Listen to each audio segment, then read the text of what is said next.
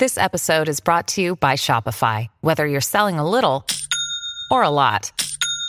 Shopify helps you do your thing, however you cha-ching. From the launch your online shop stage, all the way to the we just hit a million orders stage. No matter what stage you're in, Shopify's there to help you grow. Sign up for a $1 per month trial period at shopify.com slash special offer, all lowercase. That's shopify.com slash special offer. ツッコミニュースランキング。時事問題から芸能スポーツまで突っ込まずにはいられない注目ニュースを独自ランキングでご紹介。ランキングを紹介する前にまずはスポーツの話題です、将棋の藤井聡太五冠19歳が棋士のランクを決める順位戦で最上位の A 級への昇級を決め、来年度は名人戦の挑戦権をかけたトップ棋士たちの対局に加わることになりました、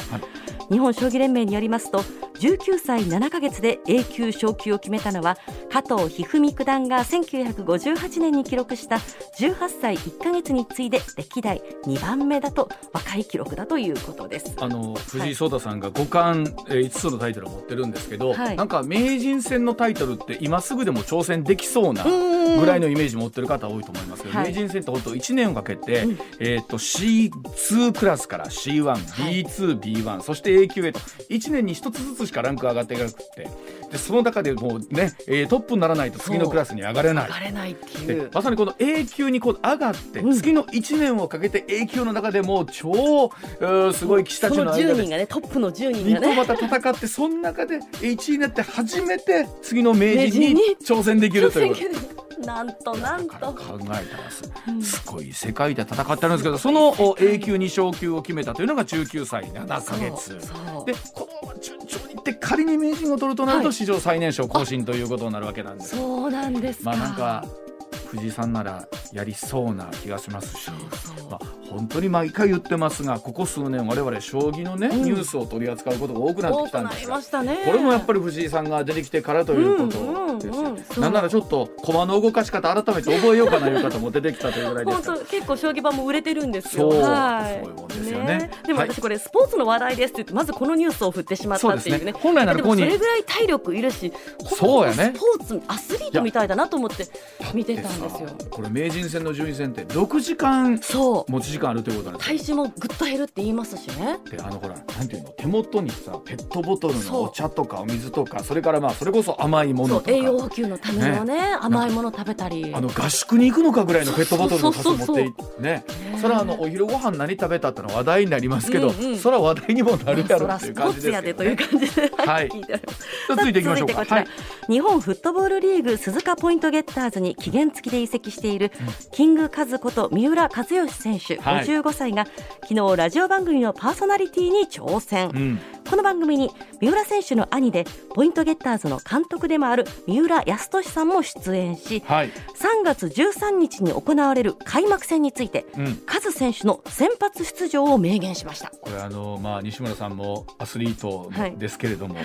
55歳でですよ。そうですよ。あのサッカーという、まあ、本当に90分ん。フルフルグラウンドを走り回らなきゃいけない。まあおそらく時間がある程度になったらもちろん変わるんでしょうけど、ええ。どう思います？いやまずねその走れる体をキープしてるっていうのは本当にすごいやっぱり日に日に日にうん。こう体を置いていくわけですよね、うん。でもそれをいかにこう若返らせるというか若い状態でキープできるかって本当に大変だと思うんですよね。あの一時ねそれこそ三浦知良選手の現役のうさらに日本代表だったことを知らない人たちとも一緒にみたいな話を出しますけど、もういずれ孫世代と一緒にグラウンドに立つ日がピッチに立つ日が来るんじゃないかなと思います。すごいことです。はい。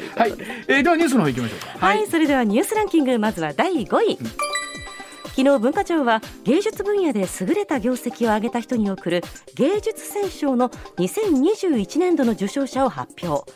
文部科学大臣賞にロックミュージシャンのうん。佐野元春さんら16人を選びました、はい。さらに新人賞には同じくミュージシャン同じくミュージシャン。ロックミュージシャンの。佐野元春さんはい。が文部科学大臣賞に選ばれて、新人賞には藤井風さんが選ばれた。まあ佐野さんももうねデビュー40周年ということで本当にまだ現役で歌い続けて我々にメッセージを送り続けてくださってるっていうのは本当に嬉しい話で、えー5月にまたツアーもね全国でされるということで、また大阪お邪魔できればなというふうに思っております。はい、では続いていきましょうか。続いて第4位。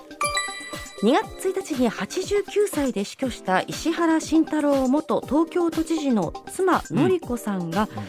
3月8日に亡くなっていたことが分かりました。84歳でした、はい、幼なじみだった石原氏と結婚し四男を設けました。長男は元自民党幹事長の信輝氏、はい、次男はタレントの吉住氏、うん、三男は自民党衆院議員の広高氏です。あの先日石原慎太郎さんがお亡くなりになって、えー、実は今月今日発売の文藝春秋に、はい、最後の文章が載るということが話題になってたんですけど、はいえ。ー、あの奥様がこれこそ後を追うようにという表現ですけど、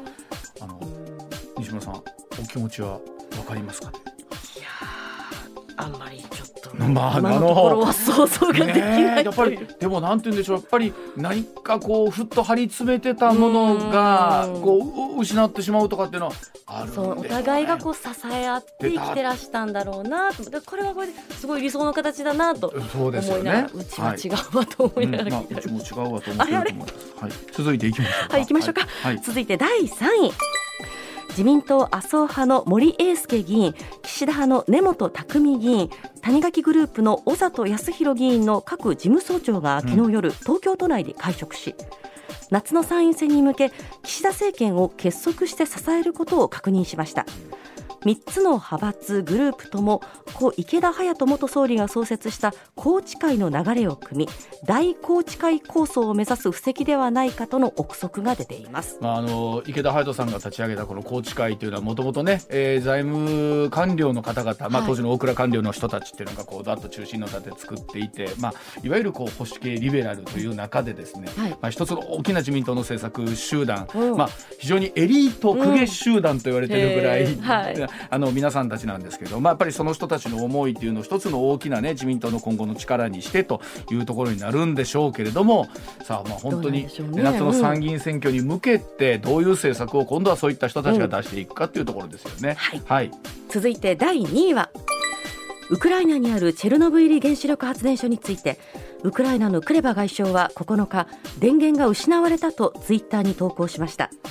IAEA 国際原子力機関はツイッターへの投稿でウクライナ側から報告を受けたとした上で安全性への致命的な影響はないとしています。しかしクレバ外相は電源が失われれば使用済み核燃料が冷却できず放射性物質が漏れ出す恐れがあるとしています。あのこの話を聞いた時に大丈夫かなと思ってる方もね大勢いらっしゃると思いますし、はいね、まあ、あのこの科学的なところを含めてどうなのか分かりませんがもちろん電源なくなってもね冷却水でなんとかって話もあるそうなんですけども、はい、いやいやもちろんこの安心して見守ってられる状況ではない、ということですからね。はい、さあ続いて第1位は。韓国の大統領選挙は保守系の最大野党国民の力のユン・ソギョル候補が革新系与党共に民主党のイ・ジェミン候補を破り当選を確実にしました、はい、パク・クネ前大統領の弾劾罷免で下野した保守政権が5年ぶりに復活しますツッコミ。さあこのお話はこの後須田さんにお話聞いていこうと思いますがもう大接戦というところで、はい、もう少し早くですね、えー、ユン・ソギョル候補が当確を出すかなというふうに思ってたんですが、うんうん、つい先ほどまでもつれ込んでいたということですから、はい、相当な接戦だったということで、えー、そのあたりのお話この後須田さんに聞いていきたいと思います。ではコマーシャルの後須田慎一郎さんの登場です上泉雄一のエーナーではあなたのメッセージをお待ちしています。ニュースについて言いたいことはもちろん暮らしの中で感じたいろんなことぜひ送ってください。メール uwa.mbs1179.com ツイッターではハッシュタグエーナーをつけてつぶやいてください。さあそれではここからは須田慎一郎さんでございます。須田さんおはようございます。はいおはようございます。今週もよろしくお願いいたします。はいお願いします。ではまずはこちらからです。さあデフォルトを迫るロシア世界そして日本経済への影響は？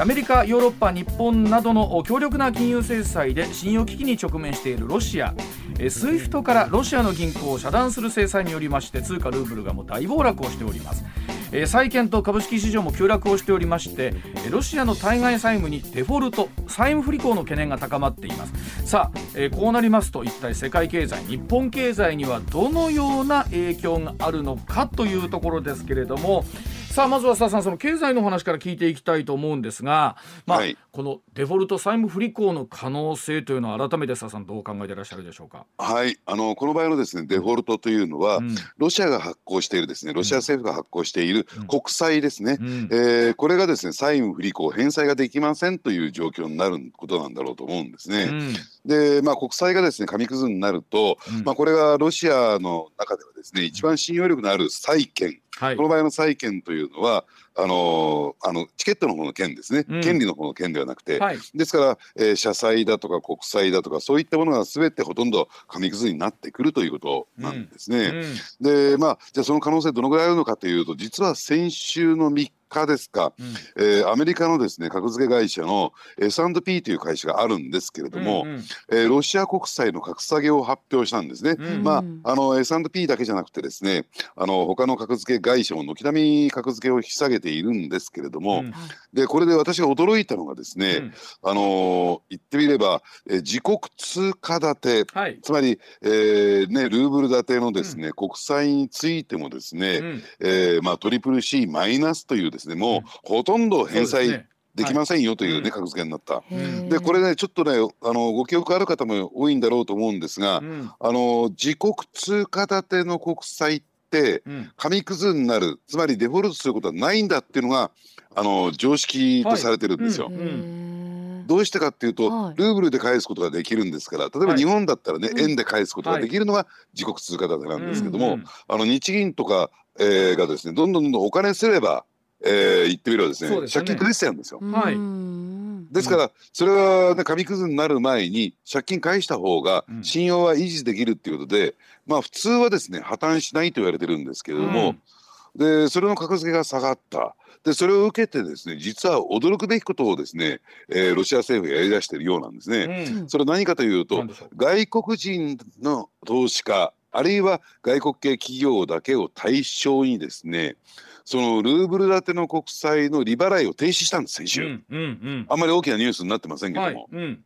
え返さないの、うん、っていうですねどよめきというか驚きがダーッと先週末、広がりましてね、うん、そんなに苦しいんだっていうことで、まあ、一気にですね信用不安が起こってきて今週に入ってですね、うん、デフォルト近いんじゃないかと、うん、ね、いうことになってですね私の見立てではおそらくどうでしょうね、えー、3月末から4月上旬にかけて、うん、えー、ロシアがですねデフォルトに陥る可能性が極めて高いんではないかなと思いますね。はい、これ須田さん改めてお聞きしますけれどもその債務不履行になってデフォルトになったということになると、うん、具体的にどういったことが例えばロシアの国内含めて起こってくるんですか、ええ、うん、あのこれはですねもう国がですねあの財政破綻したということですから、うん、おそらくどうなんでしょうね、えーまあ、財政サービスもう借金の借り換えができない、はい、あるいは新規の借金もできないということですから、うんうん、えー、国民に提供するサービスは大幅に低下していくあるいは年金が払えなくなっていく、ね、といったったですね、はい、えー、ことが想定できるんだろうと思いますね。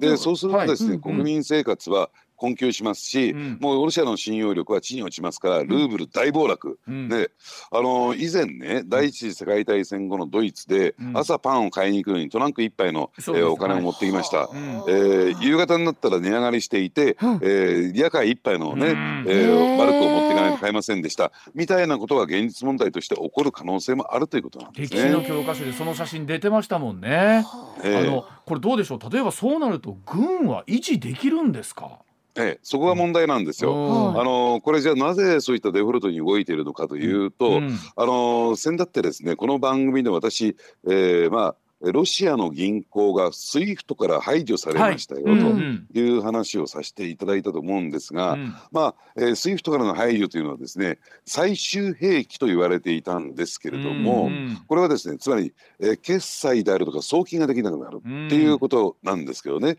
えー、ただこれには一部例外があったんですよ。うん、それは何かというと、えー、ロシア最大手の銀行ズベルバンクと、ガスプロムバンクという2つの大手銀行がですね、うん、えー、それ除外された排除から除外されたんですね。はいはい、でどうしてっていうとですね、えー、これは例えばヨーロッパのね、例えばドイツとかフランスなどを含めてですね EU はですねロシア産の石油とか天然ガス特に天然ガスですね、うん、大きく依存してるんですよ。うんですから、えー、その決済をしなきゃならない、うん、入ってきた、えー、代金を払わなきゃならない、はい、その代金に使われて代金支払いに使われていたのがズベルバンクとか、うん、えー、ね、ガスプロムバンクだったんですね。うんうんうん。ですから、えー、返り血を浴びたくないから、えー、EU はその SWIFT からの排除について及び腰だったんですね。そうですよね、うん、でところがですね、えー、昨日か昨日のですね長官から夕刊にかけての、えー、ニュースを見た覚えてらっしゃる方も多いと思うんですが、うんうん、アメリカが、うん、えー、ロシアからの原油を禁輸しますよと、はい、で即日実施しましたよと。うん。ででこれについてはですねイギリスカナダも追随してますし、うん、えー、実は EU もですね、うん、すぐにはやらないんだけども年内かけて、うん、えー、天然ガスのですね、えー、輸入を、えー、ストップしていきますよということが、えー、決まったんですよ、うん、まず最初にそのエネルギーの輸入をストップしますよと、うん、続いて出てくるのが SWIFT からですね先ほど申し上げた、えー、銀行の排除なんですよ。うんうん。でそしてその上で次何やるのかっていうと、はい、先ほど SWIFT からの排除というのは、最終兵器と申し上げましたよね、ね。うん、実はこれ誰も指摘してないんですが、うん、超最終兵器というのがあるんですまだあります。次何ですか？まだあるんですよ。何？これこれは何かというと SWIFT っていうのはですね、えー、決済情報などをですねやり取りするそのデータ通信の排除なんだけども、うん、実際上現金キャッシュと言ったらいいんですかね、うんはいはい、リアルマネーと言ったらいいんですかね、それをですね決済できないようにロシアの銀行すべてですね、うん、えー、金融的に遮断するというね、うん、情報だけデータだけではなくて、うん、要するに実際のお金のやり取りそのものを、うん、えー、世界の銀行から排除していくっていうね、これが超最終兵器なんですよ。あれ実際どうなんですか？やっぱ現金でのやり取りっていうのは多分国際的な決済の中ではなかなかやりにくいかなとは思ってるんですけどもうそこでもやっぱ大きいわけですか？やっぱりその現金のやり取り最後もできなくなるっていうことは。まあ、現金っていうのは実際上の送金ですよね。送金、うんあのつまりお金の現物のですねお金のやり取りを、うん、えー、ストップしてしまう、うん、先ほど申し上げたスイフトってのは情報で、はい、データですからね。うんうん、ですから、はい、そこだけ止めてもですね実際上お金は送れるんですよ。決済できるんですよ。ただそれを受け入れるかどうかというのは、うん、銀行次第なんですけどね、うんうん、スイフトから排除されてるそれすら受け付けないということなんです、ね、そうなんです、うん、そうするとロシアのその金融システムっていうのは世界から遮断されてしまって、うん、これがですねやられるとロシア経済は間違いなく死にます。それでいうとね例えばあの今もいろんなお話が例えば出てて、うん、あの例えば市民生活でいうとねえ例えば大手クレジット会社の、がカードの取引がもう今できなくなってるんですよねロシア国内では。はいはい、でそれこそマクドナルドスターバックスのところも店舗を閉めてるとなってる時にこれ本当いろんな映像届きますけどロシアの国内の人たちは。そうそうどう生活してるんだろうっていう感じなんですけどね。えー、もうすでにですね、うん、物資不足がですね、うん、いろんなところで出てきてましてね、うん、でロシア国内にいる人が、えー、まああの海外のですね友人知人あるいは親族に対してですね、うんうん、えー、まあお金を送ってくれと、うん、えー、ドルを送ってくれ外貨を送ってくれみたいなね、うん、えー、ですからそのね、えー、情報っていうか話を聞いてみるとですねもう国内でもルーブル誰も信用しなくなってきてるんだろうな、ね、いやそんな気がするんですだってもうルーブル持ってても意味がないわけですよね、うん、今ロシア国内で実際。うん、はい。であのじゃあ結局ドルにしてくれまあ円にしてくれなのか分かんないですけどまあユーロにしてくれなのかな。でもすごい話になってきてますよね。ただそれをやらないとですね、うん、実はロシアの連邦予算、うん、えー、国の予算なんですが、はい、あの石油とか天然ガス関連のですね税金、まあ、そこから上がってくる税収ですね、うん、歳入の45%占めてるんですよ。つまりね、あのかなり過激な言い方をすると、我々私たち日本やアメリカや、うん、えー、ヨーロッパはですね、石油だとか天然ガスを買ってその代金を払うことで、はい、よってですね、ね、軍事費が賄われてウクライナが攻撃されてるんですよ。うんうん。えー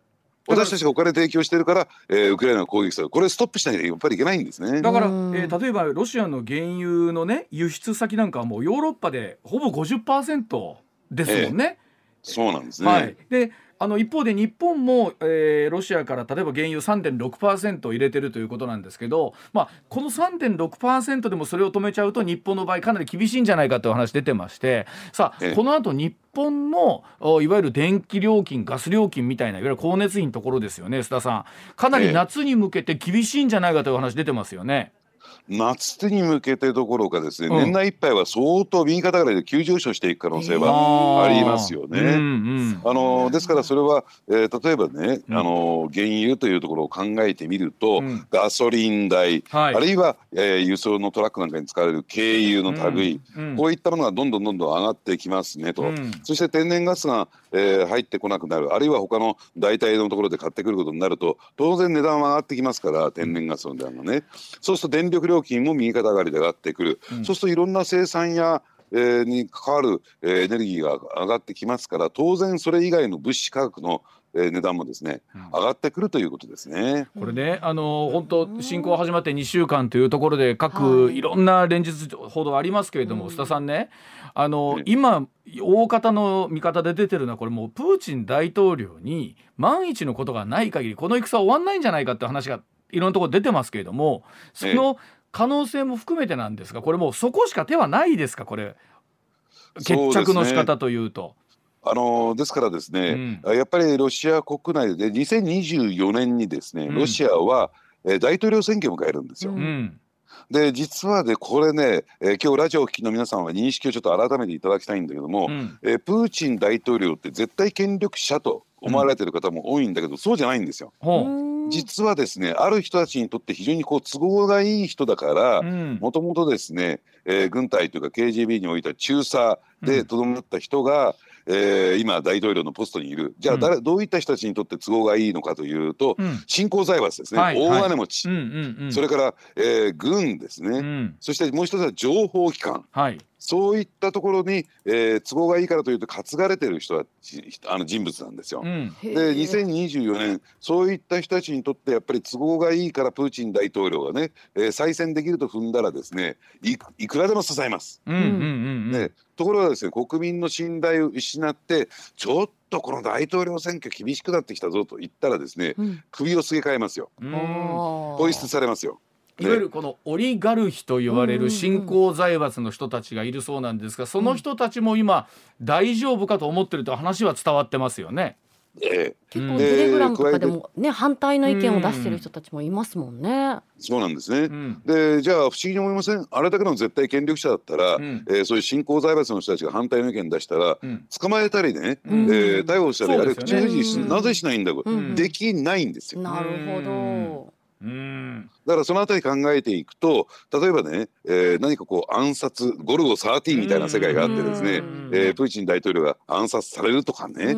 そういったことではなくて、えー、使い捨てにされるというか要するにプーチン大統領がもうあの権力を失う可能性あってなきなきにしもあらず。つまりこれだから経済制裁ってだからそういった意味で非常に効くんですよ。うん。まああのあなるほどじわじわじわじわじわといろんな形でまあこれ効いてくるわけですね。まあ2週間、ね、まあすでにもうその兆候が出てるということなんですが、えっ、ー、と須田さんにお聞きします。改めて来週の放送までに須田さんがここ数日で一番注目しているポイントっていうのはどこになりますか？この件に関しては。ええあのですから、うん、そういった意味で言うとですね、うんうん、この石油原油であるとか天然ガスの輸入を、うん、要するにアメリカ、ヨーロッパがストップしますよと。じゃあ日本はどう動くんですか？という問題が1点目、でそれに続いてですね、引き続いて先ほど申し上げたように、あのロシアの銀行をですね、国際決済網から遮断するこれが、えー、超、えー、最終兵器と言われているものなんですけれども、はい。うんうん、これは、えー、コルレス契約の解除ちょっと難しい言葉なんですけどね、こういった文字が、えー、まあ言ってみればですね新聞紙面あるいは、えー、テレビやラジオで報道されるようになったら、うん、いよいよロシア経済も終わりだデファルトも近いというふうに認識していただいてだから来週以降こういった動きが起こってくる可能性が極めて高い。繰り返しますね、はい、コロレス契約の解除という言葉が出てきたら、はい。うん、ロシア経済の X デーは近いと思っていただいていいと思いますね。はい、では時刻6時まもなく40分になります。こちらです。さあ韓国大統領選挙総括。そして今後の日韓関係は？え昨日投開票日迎えた韓国大統領選挙。ムン・ジェイン大統領に続き市民運動出身の多い進歩系がさらに5年間政権を維持するのかあるいは軍事政権の流れを組む保守系が奪い返すのかさまざまな思惑が交錯する中結果保守系最大野党のユン・ソギョル氏が勝利をいたしました。さあ今回の大統領選挙今後の日韓戦日韓関係について須田さんに解説してもらいましょう。さあ須田さん、えー、まずはユン・ソギョル候補が、まあ、当選ということなんですけれどれども、えこの結果含めてどうご覧になるでしょうか？うん、はい。あのもう大前提としてはですね、うん、あのまあなんかこう不正選挙のね話も出てるんで、うん。はいはい、え選管が確定させるかどうかというところもあるんですけども、じゃあ仮に確定したということを前提にお話ししますとですね、あのやっぱり一番大きなもあの注目点というのはですねイ候補というのは、えー、与党というふうに、与党候補というふうな言われ方をしてますけども、はい、与党候補ということは左派なんですよ。うん、ね、革新系、えー、はいうん、革新左派というね、うん、えー、そこを代表する候補だった。うん、でまあ言ってみればですね、えー、ユン候補はですね、うん、保守右派だということをですね、うん、えー、よく認識していただきたいと思うんですね。はい、でこの両者の違いってどこに一番大きな違いがあるかというと、北朝鮮なんですよ。はい、北朝鮮との距離感、うん、えー、保守系はですねもう間違いなく北朝鮮を、えー、敵として認識してますから、うん、その融和策を取るということはほぼほぼありえないんですね。うん、でこれに対してですね、えー、左派革新の方はですね、えー、北朝鮮は同胞だということで、もうねそういった意味で言うと無条件のですね、うん、えー、新北政策を取るんですよ。だからこれが大きく転換してきますよということがえー、一つ言えるんですね。でそうする時代っていうのは非常に北と近かったわけですからね。そうなんですね、うん、ですから、えー、場合によってはムン・ジェイン政権が登場した時には南北統一で、ね、うん、えー、まあ言ってみればですね北朝鮮に韓国が飲み込まれるんではないかみたいなね、うん言われ方をしましたけれども、えー、そこのね、えー、方向性がですね大きく転換する。これがですね、うん、かなり大きなポイントだと思いますよね。うん、で結果的にこれを受けて何が起こるかというとですね、はい、まず大前提としては米韓関係の見直しということがね、うん。はい、えー、一つ言えるでしょうし、はい、もう一点はですね中国との距離距離感というのも、うん、えー、微妙なものになってくるんではないかなと思いますね。うん、ですから、えー、米韓関係がどういうふうに変わっていくのかというところを受けてですね、うん、まあ言ってみればですね日韓関係も影響を及ぼし及ぼされてくる、つまり、えー、日本とのですねこの対立ねえー、まあ言ってみれば日韓関係は、えー、戦後ですね最悪の状況に陥りましたよね。でなぜ陥ったのかというとですねやっぱり、北への融和政策と要するにアメリカとの関係が大きく冷え込んできたというところを受けてですね、うん、もう日本なんか頼みにしなくてもいいぞみたいなね、うん、えー、ところになってきたわけなんですね。うん、でこれが大きく転換してくるということなんだと思いますね。昨日李相哲先生龍谷大学の李先生にも電話ついでお話を伺ったんですけど、はい、韓国国内のね特に若い方っていうのは対日に対する嫌悪感よりも、むしろ対中国に対する、うん、えー、嫌悪感というかそっちの方が強いという話を聞きましたけどもね。うん。ねうん、あのー、これねちょっとねあのあんまり良くない笑い話かもしれないんですけれども、あの私ねよく大阪でね、うん、まあとある地域のですね、うん、えー、スナック意外とはしごするんですよ。はあ。でそのス、うん、えー、でそのスナックにはですね日本人のホステスさんとかね、うん、中国人のホステスさんとか韓国人のホステスさんいるんですが、うんうん、あのー、一番仲悪いのはですね、うん、中国人のホステスさんと韓国人のホステスさん、ね、やっぱそういうとこからも会話見えるわけですね。えー、どっちがこうね、あの上ねあの、そうマウンティングするんです両方とも。これがですねやっぱりね国と国との間にあっ、うん、やっぱりあの韓国としてはですね中国に対してですね、うん、ちょっと微妙な思い入れがあるし中国は韓国完全に見下してますからね。あの今こういう状況なんでね例えばその国際関係のところ、まあ、日本に含めてどうなのかってありますけど聞いてみると韓国の国内例えばソウル市内とかって、マンションの値段がもう異様に高く、えー、なってて。うんうん。はい築20年の、うん、70平米ぐらいのマンションでも、はい、えー、1億円を優に超えてくる日本円で。えー、みたいなお話だったりとか、はい、あるいは、えー、出生率が非常にですね低くてなかなか、えー、お子さんの子育てというのも大変で。もう子供生まれたらその学費がかかるとかも大変っていうのがあるんでしょうね。だから韓国国内もまあよその国のお話ですが大変な状況みたいですよね。そうなんですね、うん、あのですから一番ですねあのイメージしていただきたいのはですね映画で「パラサイト」っていうのがあったじゃないですか。あありました、半地下の、まあ、あれ、えー、あれが現実問題起こってるんですよ。つまり強烈な格差社会になってるんですね。ですから先ほどね,、えーね、あのマンションの値段言われましたけれどもワンルームマンションソウル市内で8,000万円しますからね。えー、高っ、ワンルーム？マンション？普通に住めないですよね。買えないですよね。で大学卒業された方のまああのね、1年目2年目3年目ぐらいの年収っていうのは、はい、大体300万から400万の間なんですよ。まあ、日本よりもちょっといいかな。ででそうするとですね、えー、もう働いて、えー、自宅を購入するということが夢のまた夢というね、えー、状況になってきている。確かに。あのこれね須田さんいつもね例えばこう新しく大統領が誕生した時に日韓関係どうなるか、うんうん、あの最初の頃は比較的新しい日韓関係をっていろんなところで聞いてくるんですけど 末期になってくると結局最後はなんかあの敵を外に求めようみたいなところってどの大統領も出てくる感じありますけれども今回は大丈夫そうですか？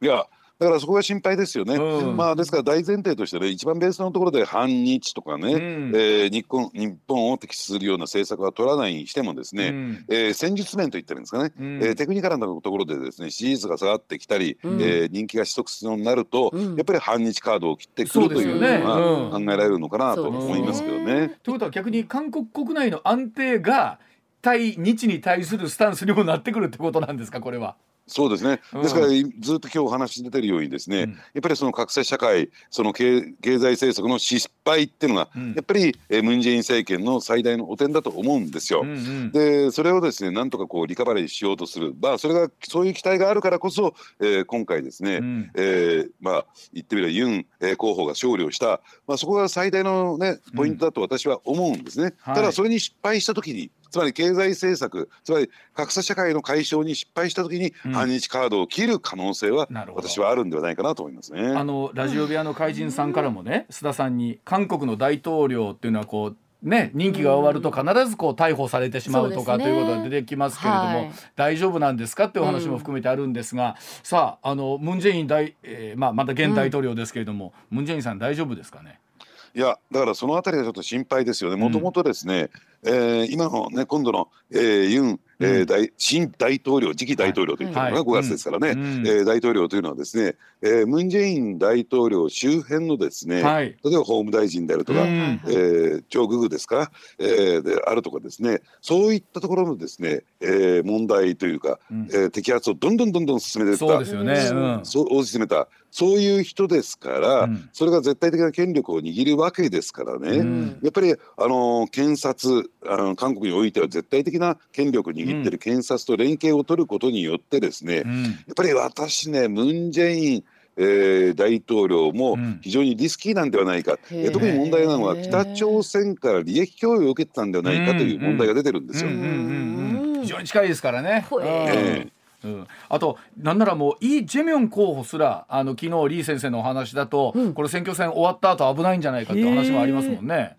というよりむしろですね、うん、えー、新大統領にとってみるとね、うん、やっぱり議会対策がポイントになってくるんですよ。うんうんうん、えー、まあ、大統領に保守系がなったと言ってもですね議会の6割というのが、共に民主党、はい、いわゆる革新系ですよね。でのまあ、現在の与党ですね、はい、えー、がですね握ってるわけですから要するにそういった国会議員のですね、うん、摘発というね現職国会議員の摘発みたいなところにガッと動いてくる可能性が私はあるんではないかなと。あのほら大アメリカの大統領選挙ねバイデンさんプーチンさんがプーチンさんがいまだに不正選挙だみたいなところで最後まで敗北認めないみたいになったんですけど今回一応イ・ジェミョン候補は記者会見して敗北を認めてるということですからけどもまあ結果に関してはもうこのまま落ち着きそうなんですかね改めてですけど。そうですね、うん、まああの、えー、そういった、まあ、敗北宣言をしたということは認めたということですね。うん、そしてもう一点ね、うん、やっぱりね軍部が相当な不安をえーねうん、ムン・ジェイン政権に対して持ってるんですよ。はいはいはい。うん、でこの反動というのも出てくるだろうなと思いますね。はあ。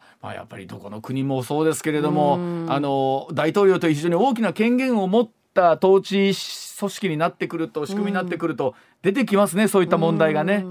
だから韓国の場合はですねこういった政権交代が起こるとですね、うん、揺り戻しと言ったらいいんですかね、はい、えー、もう、えー、まあわずかな票差ではあるけど負けた側が徹底的にですね、うん、叩かれるというね、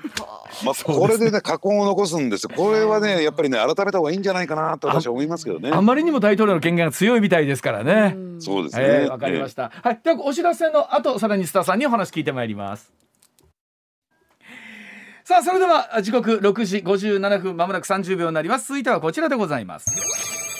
ANA 新ブランド立ち上げコロナ禍の今発表するわけはどういったところでしょうか？さあ今週火曜日航空大手の ANA ホールディングス全日空ピーチに続く国際線の新ブランドエアジャパンの立ち上げを発表しました。成田空港拠点に東南アジアやオセアニアに就航する中中距離国際線として2023年10月以降の就航を予定しています、全日空のようなフルサービスでもなくピーチのような LCC でもないものの価格帯は LCC のような手頃感のある運賃に設定されるということなんですがさあ新型コロナの影響で航空業界不安定な中このタイミングでの発表スタさんに解説いただきましょう。スタさんこのタイミングでの新ブランドなんですね、はい、NA ホールディングス、えうん、まあ言ってみればですねコロナショックが収まることを見通しての動きなんですね。なるほど、はい、で、うん、やはりですね、この航空業界においてはですね、イベントリスクという言葉があるんですよ。イベントリスク。で、これは何かというとですね、例えば今回のような感染症の拡大であるとか、うん、あるいは、えー、どうでしょうね、戦争であるとかね、うん、えー、あるいは、えー、まあ、あの、天変地異って言ったらですね、うん、自然災害とかですね、はいはい、えー、まあ、そのイベントリスクに当たる、これについてはどうにも避けようがないし、うん、えー、そういったものが発生すると、えー、需要がドーンと落ち込んで業績が大きく悪化するというのが、はい、あの航空業界の抱えている一番大きなリスクなんですよ。ただしね、うん、これ一旦落ち込むんですけれども、うん、えー、そのリスクが解消されると V 字回復するんですよ。はあ過去の事例を見ていきますとね。そうなんですね、うん、一気にその需要が回復していって業績も回復すると、うんうん、でそうするともうその辺りの V 字のねボトムのところが見えてきたので、うん、えー、新しいですねこのサービスを、えー、打ち出して、えー、消費者に知ってもらう認知機関として置いてるんだろうなと思いますね。うん、ということは逆に航空業界はもう収束が見えてるということなんでしょうね航空業界の皆さんにするとね。そうですね、まあ何らかの情報が入っているのかもしれない、はい、あるいは、えー、こういったですね感染症のに対するですね、行動規制がもう収まってくるというふうに、うん、えー、考えている。はい、まあ、では7時の時間の後も少し。はい。さあさあさんこの新しいブランドのエアジャパンなんですけれども全日空のようなフルサービスでもなく、ピーチのような、えー、ローコストキャリア LCC でもない。この位置づけ狙いみたいなところはどういうふうに考えていらっしゃいます？ええ。はい、あのですから今はねあの、うん、上泉さんにご説明いただいた ANA の戦略なんですけど、うん、なるほどなって私は思いましたね。うん、と言いますと、でどういうことかというと先ほど V 字回復してくると申し上げましたけども、その時のですね中心になってくるお客さんの層ってどういう層なんだろうかっていうことを考えてみるとですね、やっぱり一定程度のお金を持っている層、でそれはどこがなのかっていうと中高年以上ですよ。ほうほうほうほうえー、言ってみればですね、えー、まあ40代50代以上のね、うん、えー、人たちがですね、うん、やっぱりあのこういった状況になったから、えー、旅行へ行こう海外旅行へ行こうというところでお金を使い始める、うん、そこに向けても、えー、まあこのアピールだと思いますね。どういうことかというとですね、うん。うん、あのピーチ上泉さん、乗ったことありますか？ありますよ、一回、はい、あります。うん、で、私もですね、うん、えー、関空から、えー、イーチョン便というの乗ったことあるんですけども。うん、まあ、あの、フルサービスじゃないですよね。はい、そうですよね。も貸してくれないし、うん、えー、食事も出てこない。うん、で、ところがね、やっぱりお金を持っている、一定程度のお金を持っている中高年層ってどういう層なのかというと。ちょっとやっぱり日本語サービスは日系の航空会社に乗りたいよね。ありますよね。わかる。うん。落ち着きますもんね。そうですよね。ね、C の人がですね。日本語でやり取りしてくれたらですね、安心しますしね。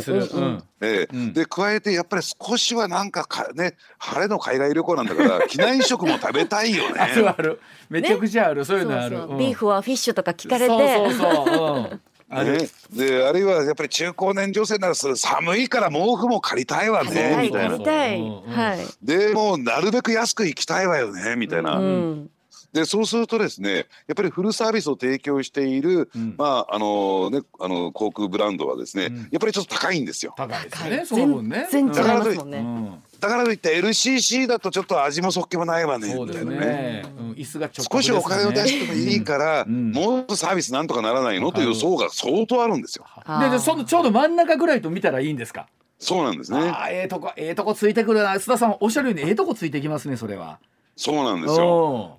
ですからそういった意味で言うとですね、うん、まああのそういったお金を持っている中高年層でおそらくですねどうですかね、うん、えー、これからそういった観光旅行やなんかをね支援するために、うん、えー、国やなんかもやっぱりバックアップ体制を敷いてくるはずなんですそうでしょうね。そうですね。まあ今ちょっと止まってますけど GoTo とかね、とかそうですよね。ねだからそういった意味で言うとですね、うん、まあ今までどっちかというと LCC は若い人向けですよやっぱり、うん、そうですね。体力ないと無理ですね、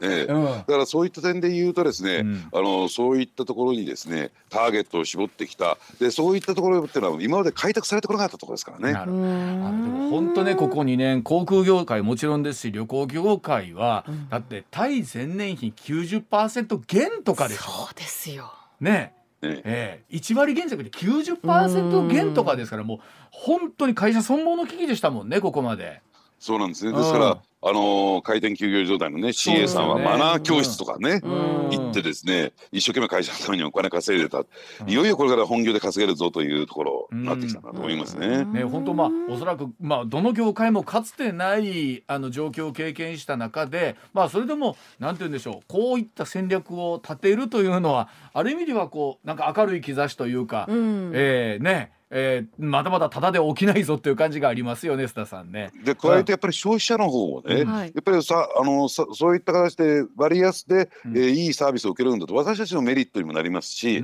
ん、で何よりですねこの本気具合具合をですね示すための、私感じたのはですね、全日空は787ボーイング787という最新鋭の機材を投入するんですよ。ほうええ、うん、あの乗ったことありませんからあの、えー、窓がね、うん、ボタンを押すとずっとこう暗くなってくるっていう。あるある。いや一回乗ったかな、うん、ボタンを押すと窓が開くって言われるのあのななんていうかあのサンシェードをこうヒュッと手で上げ下げするんじゃなくてボタンを押したらこう暗くなったり太陽の光がね、へえ、うん、できたり。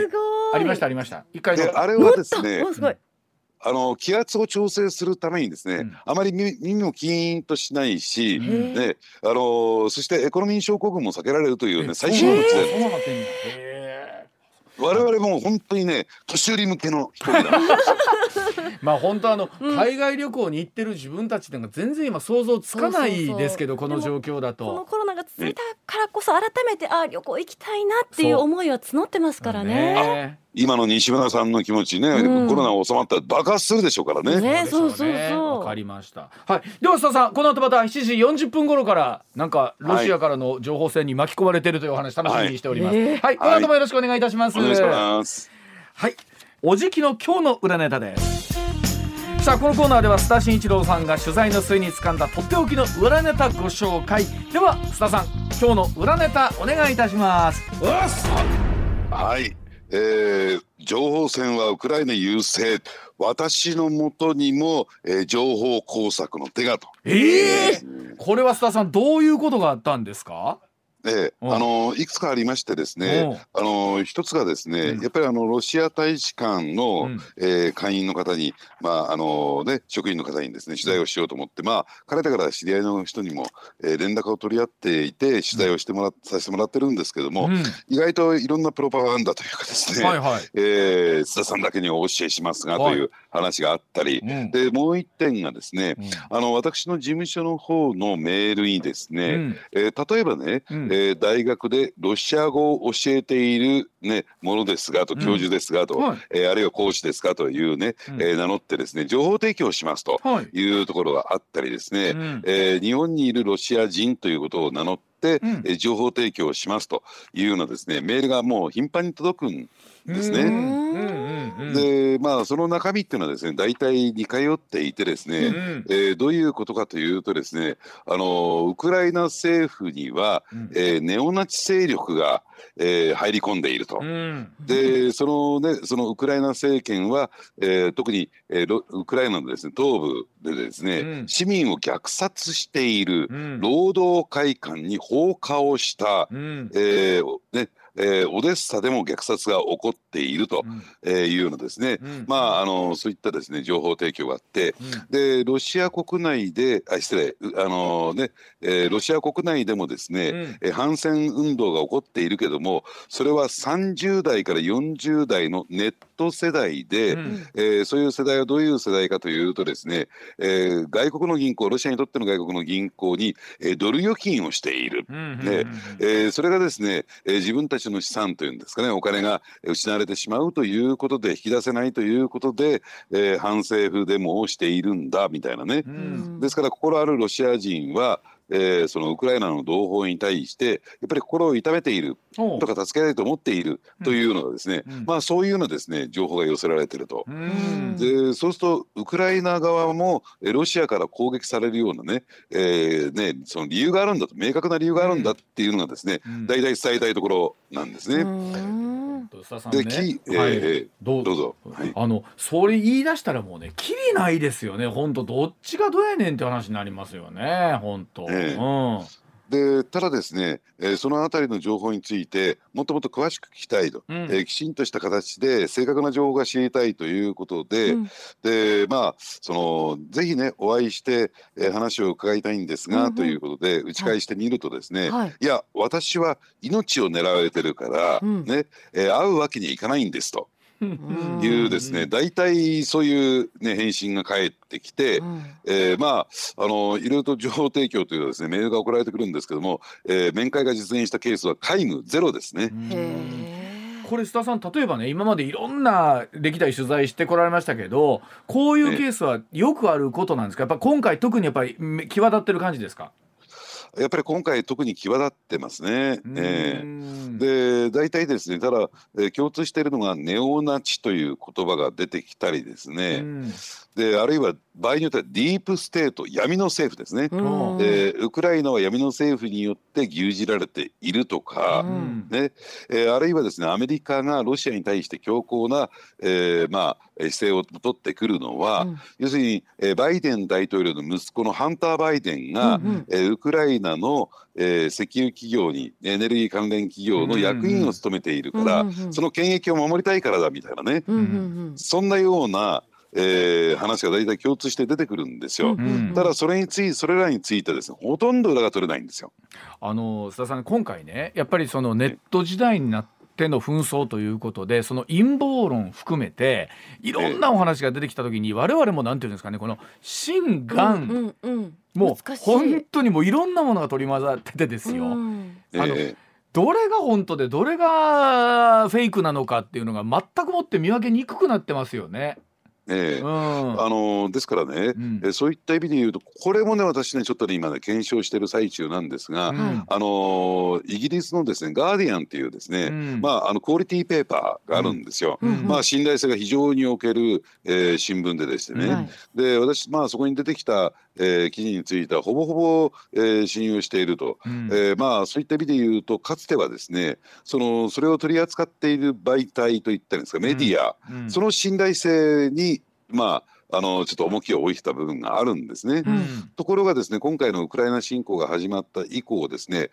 あの目にされた方もいらっしゃるんじゃないかなと思うんですけれども、うん、えー、ロシア軍がですね、うん、えー、ウクライナのその民間の住宅にですね爆撃をして、うん、そこから命からがら逃げてきた、はい、えー、こうなんかこう顔がすすけてですね、うんうんうん、で血がにじんでいる包帯を巻いている、ねえーね年老いた老女のですね、うん、写真がバーンとガーディアンの一面に出てくるんですよ。はいうんうんうん、で結構この写真っていうのはですねあの日本でも、えー、結構転載されていてですね、うん、えー、いくつかの全国紙でも載ってるっていうねそういう写真なんですけれども、はい、ただですねこういう説があるんですよ。実はこれはそのロシアの爆撃によって、えー、まあ言ってみればですね、えー、怪我をされた方ではなくて、はい、2018年のガス爆発事故でね、の被害者なんだと。え？え？どういうこと？